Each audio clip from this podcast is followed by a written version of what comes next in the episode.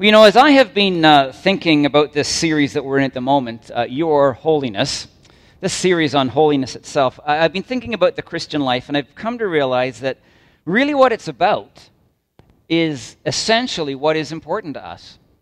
You know, think about this from your own perspective. We've talked lots in the past about what the idols of this world are, and they're not statues as once was the case in the days of, of Scripture. They are those things that become more important to us now uh, than God. And we worship them, we think about them. They're so important that we live for them. You know, I was thinking of Jesus when he was talking about the seed going in different types of soil. Um, uh, I believe it's Matthew chapter 4, and he said there's some seed that goes in soil and it grows up, but the weeds grow and choke out the life of God in us. What are those things? Well, number one, it's the worries of life, the things we worry about. They're so prominent in our thinking the deceitfulness of wealth, the lies that we believe about wealth. Oh, if you get wealthy, you'll be happy. It's not true. The desire for things, the material things that sometimes we think if we could just have those things, then we'd feel fulfillment and joy. And uh, they become so important to us. You know, following Jesus, being a Christian, as James has just said, it, it just means following Christ. And, and it comes down to what we focus upon, it comes down to what we deeply desire in our hearts. And as we kind of re engage this series on holiness, um, I'm going to challenge you to think about that. What do you really care about? Uh, what, what do you really desire for your life? What do you focus your life upon? We're going to look at a, a, pretty important verse today, start there anyway, regarding holiness. And I'm just going to read. We have lots of verses, by the way, today. I'm going to fly through them because I think each one of them is important. And I'm doing so because of that passage Jesus spoke. The Word of God comes and it takes root in our hearts. I hope your heart will be open to what God says today and you let it take root in you. All right? So rather than just referencing some verses, I'm going to read them. But Hebrews chapter 12, verse 14 says this critical verse for our thoughts today. Make every effort, note the words, to live in peace with everyone and to be holy. Without holiness, no one will see the Lord. Make every effort to be holy, if you would. The uh, English Standard Version says, strive for holiness. The New Living Translation says, work, work at living a holy life.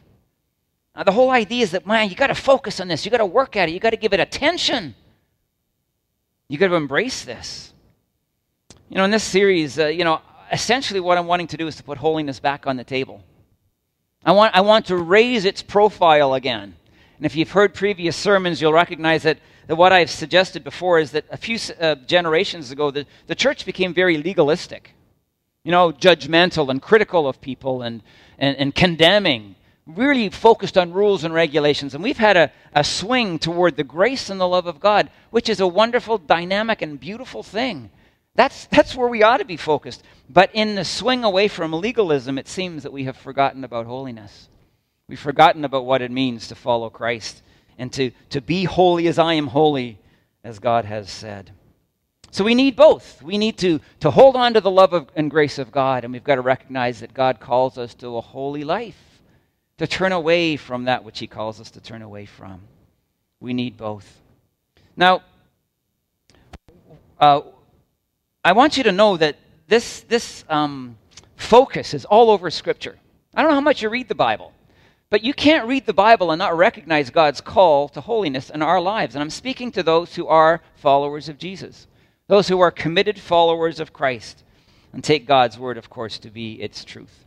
Now, look at 1 Timothy 6.11. Look at this verse. And here we're going to go quickly. But you, men of God, flee from all of this. And he's just referenced all kinds of sins. And pursue righteousness, godliness, faith, love, endurance, and gentleness. You see that idea of pursuing righteousness? That's what we're talking about. Next verse comes to us from Hebrews chapter 12, verse 1 and 2.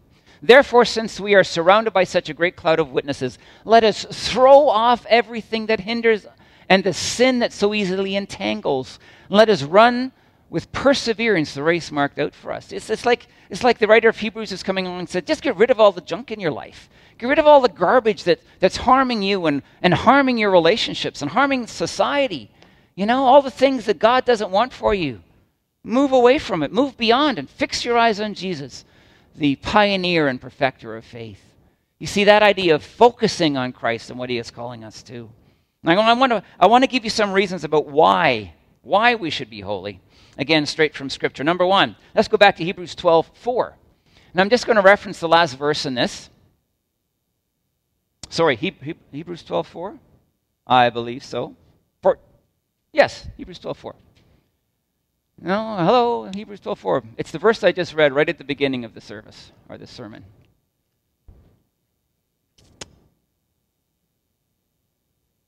Uh, that's not it, is it, boy?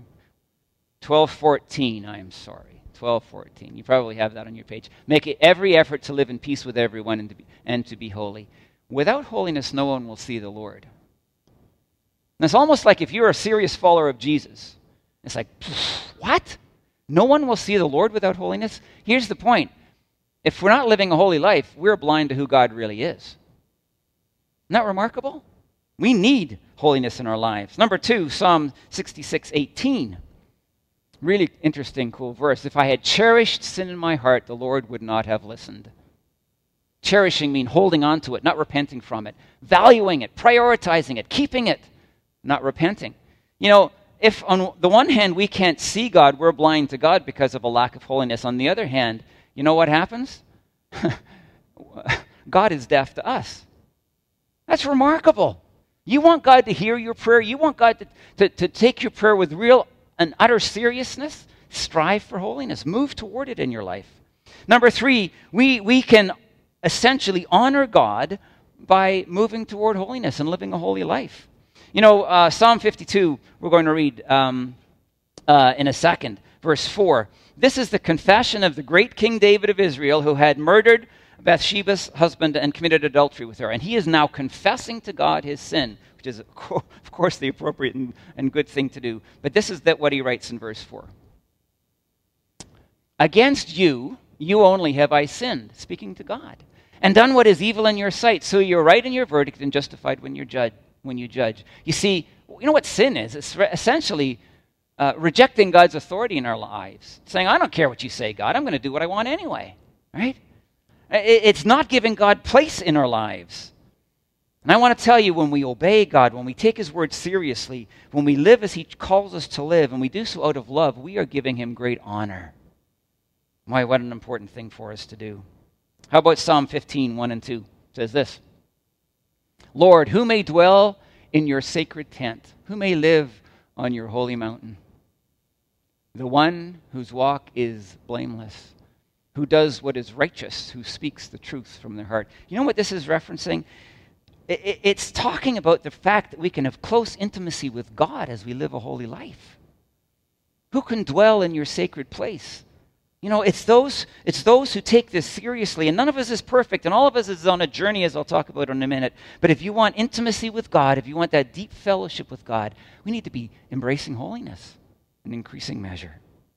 And then the last, 2 Timothy 2 uh, 21. This is a really cool verse. Those who cleanse themselves from the latter, referencing various sins that have been described, will be instruments for special purposes, made holy, useful to the master, and prepared to do any good work. You want to make a difference from God as you serve Him? Eh, seek holiness. Put it on the agenda of your life. Make it a priority in your life. And, and at that, that point, God will really move in power through you. The, the opposite point is quite striking. You can serve all you want in the church or otherwise, but if you're not living a holy life, you're not going to get used much by God. You're not going to really have the impact that you might want. So these are reasons that are, that are so important about why we need to and, and ought to and, and, and, and should long for holiness in our experience. Now, how do you take hold of it? Well, you know, I'm going to tell you something that might seem a little contradictory to what I've already spoken. The reality is that the Bible tells us to strive for and work at being holy and to make every effort to be holy, as Scripture says. But here's the truth holiness only comes to us by the work of God's Spirit. It is the work of God in us that makes us holy. We can't do it on our own. See, the reality is that it's, it's, the, it's the Holy Spirit that comes and moves us through this process of sanctification. Sanctus, meaning holy a saint is a holy one, but he takes us through this process of sanctification. He gives us the desire for holiness. Do you desire holiness in your life? Is it a, is it a goal? Is it a priority? Is it, is it a deep longing? Well, God, by His Spirit, gives us that desire, and then He begins the work and He convicts us of various sins just one at a time so that we can, you know, as, as, as Hebrews says, just cast it off, throw it off, those things which will, will hinder us. And then he, he, he leads us to repent before God, and we are forgiven for our sin. And through life, he just leads us to a greater and greater and greater and greater degree of holiness. It's the work of God in us. But at the same time, we have to participate in this process. It's like we partner with God for something that we both long for and desire. And together, as God works, foundational work by His Spirit in us, and we choose it, we prioritize it, we are changed. So that as First Peter says, and we've studied it, be holy as I am holy, God says. We are changed to resemble God.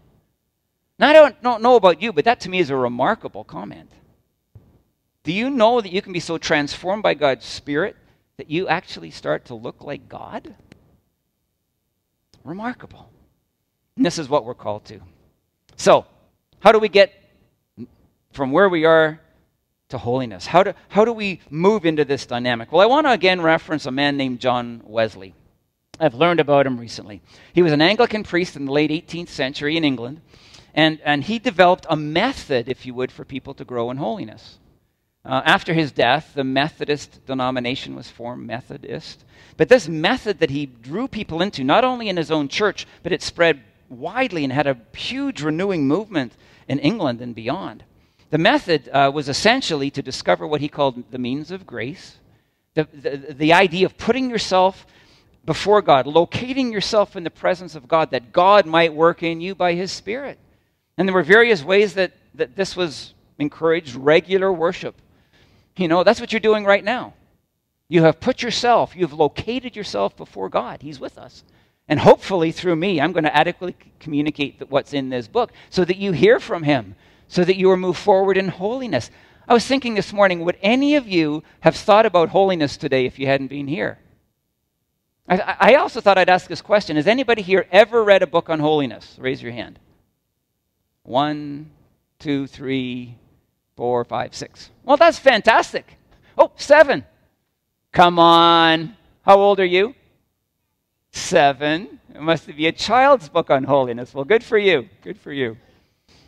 See, it's not a, it's not a common thing. But today you're hearing about, uh, you're hearing God's word. You're hearing something different. You're, there's a, there's a, a good and godly and holy challenge in what you're hearing because you are here. And God calls us to prioritize worship, and I hope that you do. Uh, another means of grace was a daily devotional life where you sit with Scripture and you read it and you pray. And what does Scripture do? You know, Scripture acts like a mirror to us. You know, in one of those texts, it, it, it talked about, I didn't read it, but, you know, one of the references to move away from a particular sin, it talked about gossip. Now, uh, if I had never read about not gossiping, I wouldn't know I didn't, I, I shouldn't. but what God does by His Spirit is He brings you this text, He leads you through various books that you're reading, whatever it might be, and it's like, oh my goodness, there's something that I shouldn't be doing. And God's Spirit, this is as a huge blessing in life, convicts us of our sins and, and, and challenges us to repent of those sins and move away from them and become more holy. You see, you, you can't grow in holiness without the book because it's there that we discover what God wants us. You know, I was thinking uh, uh, this morning also, you know, it's, we don't develop our moral positions based on, on what we think. Oh, I think this is right and wrong. No, no, no, no. That, that's not what a Christ follower does. We don't form our moral perspectives on what the culture suggests is right and wrong. No, not at all. We form our moral perspectives and understanding based on what God has spoken in Scripture. Then we got to be in the book.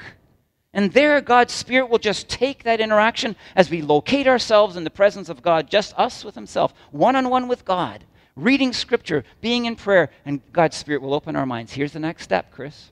Here's what I need you to, to work on. And He leads us forward step by step by step until, guess what? We're living a holy life. Sometimes it takes years. It does take years. But it's a beautiful and a remarkable thing. Well, while there are lots of other means of grace, even service, we did a whole series this summer on, on serving, remember? but by serving God, Wesley believed you put yourself in that place where you saw his spirit work in you and he changed your heart. And these people would go into prisons, which were, of course, notorious, terrible places in the late 17th century in England, 18th century, sorry. And they would go to, to the poor and, and bless them and love them in the name of Jesus. But there was one key part of Methodism that I want to bring to you. And I want to tell you, it'll probably shock you a little bit in this culture and the way we think, but something powerful in it. What he would do is he would form lots of small groups. Isn't that cool? We do that. But, uh, you know, when you got to the place where you were getting really serious about being holy, you would join, if you chose, a group called the Bands Society, B A N D S, Bands Society. And you would have to answer some questions in order to get into a Bands Society where you were really going to grapple with the, the questions uh, that, that would be posed to you. And I'm going to read the questions asked, first of all, of people who were getting into the band society. Then I'm going to read the questions about, that would be asked at every single meeting, which happened on a weekly basis. So let's go ahead with those, that, those first questions. Well, listen to this. Do you desire that every one of us should tell you from time to time whatsoever is in his heart concerning you? Oh, by the way, Paul, I've noticed this sin in your life. That's what it was about, or Jeanette, or whoever it might be. Are you open to that? Number two, do you desire that in doing this we should come as close as possible, that we should cut to the quick and search your heart to the bottom? Now, people in the 21st century go, oh, wait a minute here. Let's keep going. Is it your desire and design to be on this and all other occasions entirely open so as to speak everything that is in your heart without exception, without disguise, and without reserve. In other words, you're going to be really honest with this group of people, what's going on in your heart. See, people in 21st century North America balk at this. Whoa, I'm, uh, you kidding me? Me share what's really going on in my heart, the good, the bad, and the ugly? And here the focus, quite frankly, are were those areas of sin in your life that were powerful. Let's carry on. What no one sins have met with. Uh, uh, what, what no one sins are in your life. Think about that. Here we are in a group of, say, 10 people. Tell me your sins. How was you delivered? Older English. How did God free you from that? Or has He? What have you thought, said, or done of which you doubt whether it be sin or not? If you're not sure whether something's a sin, let's talk about it together. Go to Scripture and figure it out. And then this Have you nothing you desire to keep secret? Same point. See, what Wesley was desiring, are there more questions, or is that the end of it? I didn't bring them with me.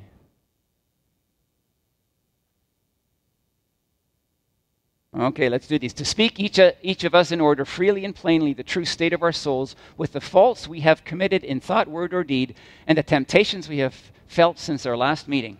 This is real openness. This is me coming together with people of love and of grace who will hear the truth of my life but still love me and accept me as Jesus has to desire some person among us to speak his own state first, and then to ask the rest in order that as many as searching questions as may be concerning their state sins and temptations. So uh, somebody's going to start this meeting and they're going to tell you all about their stuff. And then he's going to ask you and you and you and you, or she. And then we'll do the same. Has no sin inward or outward dominion over you. We'll stop there. You get the point. These were groups that were formed by people who were absolutely committed to holiness absolutely committed to saying, God, free me from these things which trip me up, according to Hebrews chapter 12. You know, teach me, enable me through community and through healthy, godly accountability to break free from this sin that has power over my life. And here's the message that, that, that Wesley was so, so aware of. We can't deal with sin on our own, it's too powerful. We need others. We need community. We need accountability to really break free. It's all based on the verse in James uh, 5 confess your sin to one another that you might be healed. Now, there's, there's a verse that most Christ followers in North America don't give much attention to because we keep our sins to ourselves. We don't want anybody else to know, and we keep our secrets, and we stay under the power of sin, and it destroys and it harms. It, it harms our lives, it harms our relationships, it harms our engagement in the world. You see, God is a holy God, and we've talked about we need to be holy because God is holy. That's, that's, that's reason number one. But He also speaks these, these rules and regulations, if you want to call them, this instruction, this Torah, this life giving um, Torah into our lives in order that we might find life in Christ. He wants the best for us. Silly little illustration. You know, this week I've had a cold sore on my, my lip right here. Can you see it? At home, can you see this? It's getting better. I'm susceptible to cold sores. Anybody else have this joy in life? Some of you do. My mother did. I think it's genetic. It's this little virus that's there, and every once in a while it just kind of creates this thing. That's like sin. It's in us and it causes something. Well, you know this, this cold sore that I get once in a blue moon? I don't like it because it hurts. It doesn't enhance my life. It takes away from this is a silly little illustration, but I want you to I want to make a point. It takes away from my experience of life. It doesn't make life better. and that's what sin is in every regard. When God speaks, you know, live for me in this way, not in that way. He's saying, I want to bless your life. I love you so much. I want to know you, I want you to know the, the way to live in such a fashion that life gets better and, and good, so that your life is made more whole, so that your relationships are made better, so your experience in the world is right and good. Think of the Old Testament commandments, the, the Ten Commandments, you know. You want to have a good relationship, don't commit adultery. Right? I mean, hello.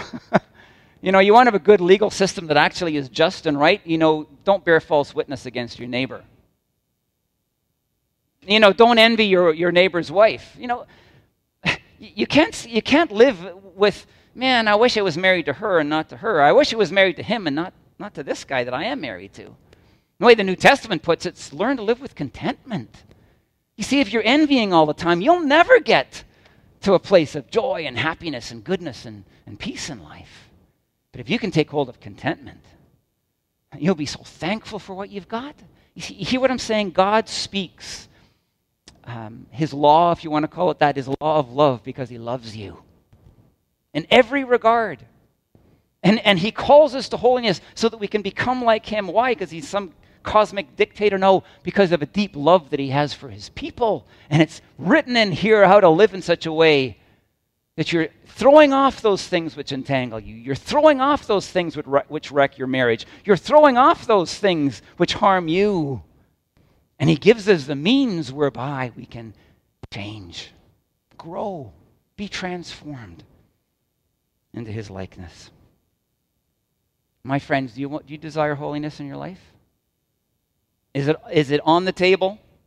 Is it a priority for you? Is it something that's really important to you? It in your heart? I want to I want to tackle a verse, and we really have to keep an eye on the clock today. Not that I'm ever long winded, but you know. I want to tackle a verse that has been terribly misunderstood regarding holiness, and it's 2 Corinthians 6, 17 and 18. It's a quote from the Old Testament. It says this Therefore, come out from among them and be separate, says the Lord. Touch no unclean thing, and I will receive you. And I will be a father to you, and you will be my sons and daughters, says the Lord Almighty. Now, for so long, and this is back, I would suggest, in that legalistic era that the church found itself in. For so long, people have said, you've got to separate yourself from people who are unholy. You can't go near somebody who lives a sinful life. As if we don't live with sin in our lives, you know.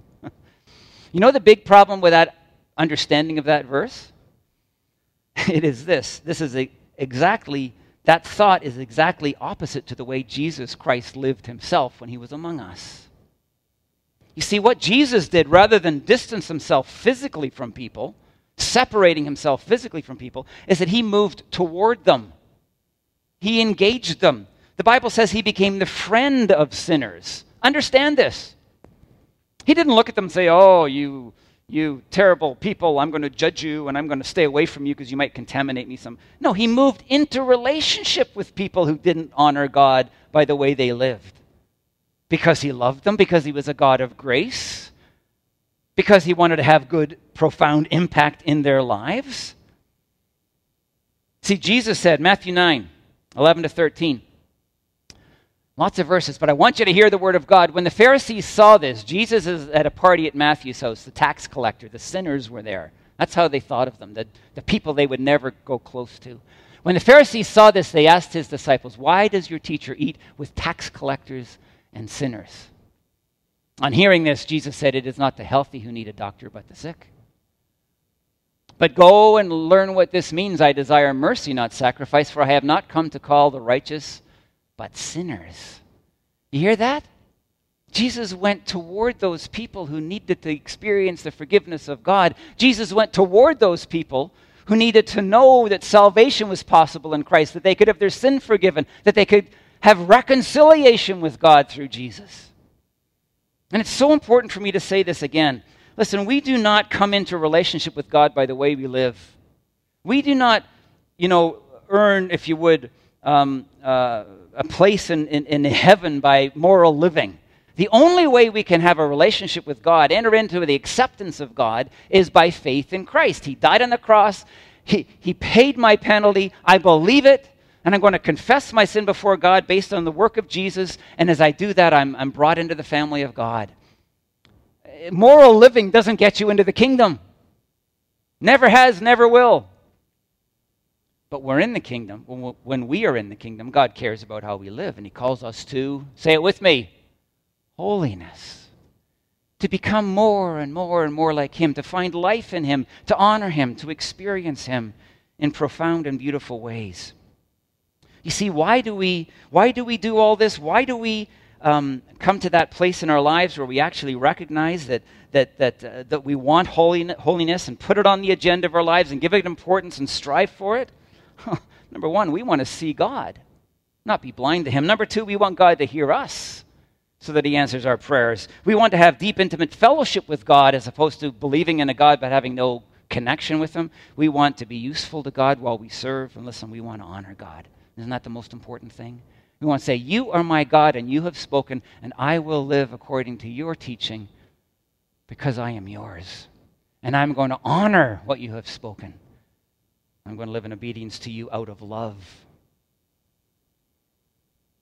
So, my friends, we don't separate and run away from people who are who choose to live a different life, who, do, who choose to live morally differently than we do, if you would. We move toward them. Just a really interesting point I want to make. It's important um, in this regard. Uh, in 1 Corinthians chapter 5, Paul writes to the Corinthian church. He's established it as a missionary and he's moved on, and he writes letters back to them. And in 1 Corinthians chapter 5, he addresses a circumstance where there's a young man who's living in a, an illicit sexual relationship. Uh, it's likely, although it's not clear biblically, he's sleeping with his stepmother. That's the, the closest we can get to, in terms of understanding. But it's wrong. It's contrary to God's way and God's will and God's law. And Paul says, you know, you're, you're tolerating that as if that's a good thing, as if it doesn't matter. And you think you're so spiritual. And he goes, no, you, you got to get this right. He says, You need to remove that young man from your fellowship for his salvation, so that he will understand the significance of what he has done, so that he will repent, so that he will be saved. And that's exactly what happens. But after that engagement, Paul then writes this 1 Corinthians 5 9 to 11. I wrote you in my letter not to associate with sexually immoral people not at all meaning the people of this world who are immoral or greedy or swindlers or idolaters. In that case, you would have to leave this world. But now I'm writing to you that you must not associate with anyone who claims to be your brother or sister but is sexually immoral or greedy or an idolater or a slanderer, a drunkard or a swindler. Do not even eat with such people. Now, here is a profound, again, shocking comment to North American Christians. It's not sinners we're supposed to stay away from, people who believe, don't believe in God, don't believe in His Word, don't trust His Word. It's the people who are in the church who are refusing to live according to God's standards that we're supposed to deal with in that fashion. That's shocking, right? But that's the biblical call. No, we are supposed to, like as Paul says, you, you can't stay away from non believers who live differently than you do. You, know, it's, it's not possible, he says. Rather, we are to go toward them as Jesus went toward them in love. Very quick point. In our listening sessions, uh, when our denomination last uh, winter was considering changes to belief in human sexuality and so forth, a common question that was asked and it was reported back to the elders is how do you, how do you um, engage people who, who are living a gay lifestyle? And the assumption was that's not what the Bible calls folks to. And it was asked by a bunch of people, and I'm going to answer the question today. Uh, you know, it reflects a little bit of our history again. You know, I'm going to separate from some folks because they don't live in the way that I think they should live, or even what I think the Bible calls them to live. And people were saying, "Is well, how do I go close to them? Like, Like they just didn't know. It's an honest expression. Tell me how. Well, you know what the answer is? Be in relationship with them exactly the way Jesus was in relationship with folks when he lived among us. Go toward them, love them. Treat them as people who are made in the image of God, people who have a dignity as a result, people whom God loves dearly. Become their friends. Share life with them. Engage with them. You see, our job is not to judge people. My goodness, how, how long will it take for us to learn this? You know, the Church of Christ has judged the gay community terribly over the years and hurt many, many people and misrepresented Christ. We've got to stop that. We have to go toward them in love and open our lives to them. You see, our job is not to judge, our job is to love. And our job is to lead them to Jesus, to help them understand God's word, to help them understand God, help them trust God, and to trust God's word so that the Holy Spirit can lead them in His own way, in His own time, to holiness. I'm going to wrap this up. But I want, to, I want to tell you from the bottom of my heart, and I want you to understand this you can become like God. Like it's, it's mind blowing. People can look at you, and there's a resemblance in the, the Father's child of the Father by the way we choose to live. That's what holiness is. Uh, be holy as I am holy, God says in both Leviticus and 1 Peter. I'm going to ask you this, to do this first of all. Recognize again that moral behavior, behavior doesn't get us into a relationship with God, but once we're in that relationship, it counts. It's a big deal to God that His people live in a way that He lives according to His word. Number two, I'm going to ask you will you ask God to make you holy? That's a profound question because you know what's going to happen if you ask God to make you holy? He'll get busy. And He will. And He, by His grace, by His Spirit, is going to come into your life and say, okay, Chris, time for you to deal with this one. That's contrary to my word. That's not the moral life I call you to. And then Chris is going to have to go, okay, and this might not be an easy thing, but I'm going to learn to repent of that, that I might honor my God. But will you ask that question? Will you pray that prayer? Number three, will you engage the means of grace, to use John Wesley's terms? Will you make worship a priority? Will you engage in service? Will you engage in a devotional life so that God's Spirit might work in you? Will you locate yourself before God time and time and time again that He might do in you what He wishes?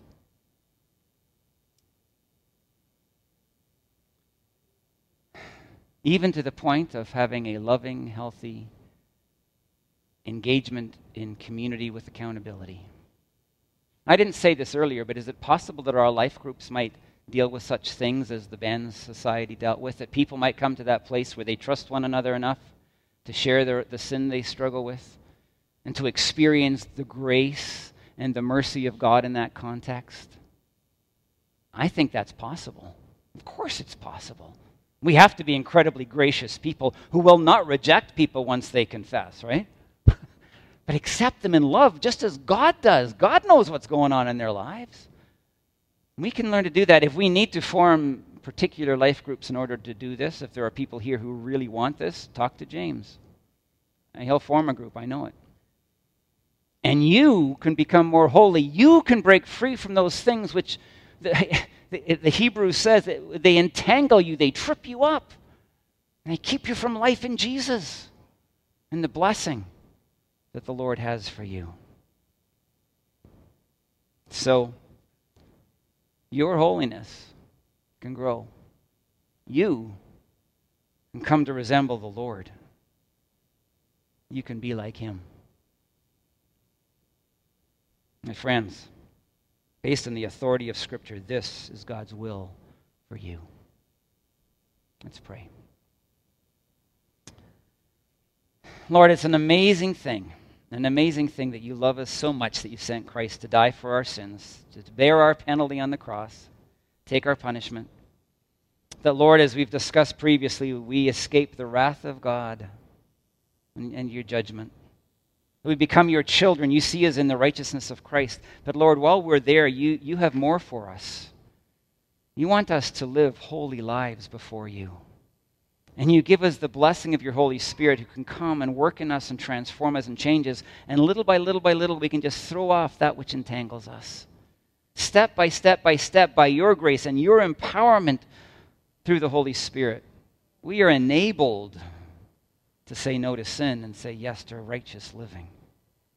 God, I pray for these people gathered here. I pray from the bottom of my heart that you will that you will enable them to desire holiness, that you will enable them, Lord, to ask you to make uh, them holy. Lord, that you will do what you need to do so that in very real ways they will experience the means of grace, that they will, they will just do what is required to sit before you and be transformed by your, your word and by your truth and by your grace and by your love. Lord, out of your love, you call us to holiness. And we pray that we might be transformed. We pray that we might be a holy church where we just say no to sin and yes to God. We pray, our Lord, that uh, we might honor you with our lives by taking your word seriously and then seeking to live our lives according to it. Thank you for your word, Lord. Thank you for this precious book that leads us to life and to joy and to goodness, Lord, in you. As we pray in Jesus' name. Amen.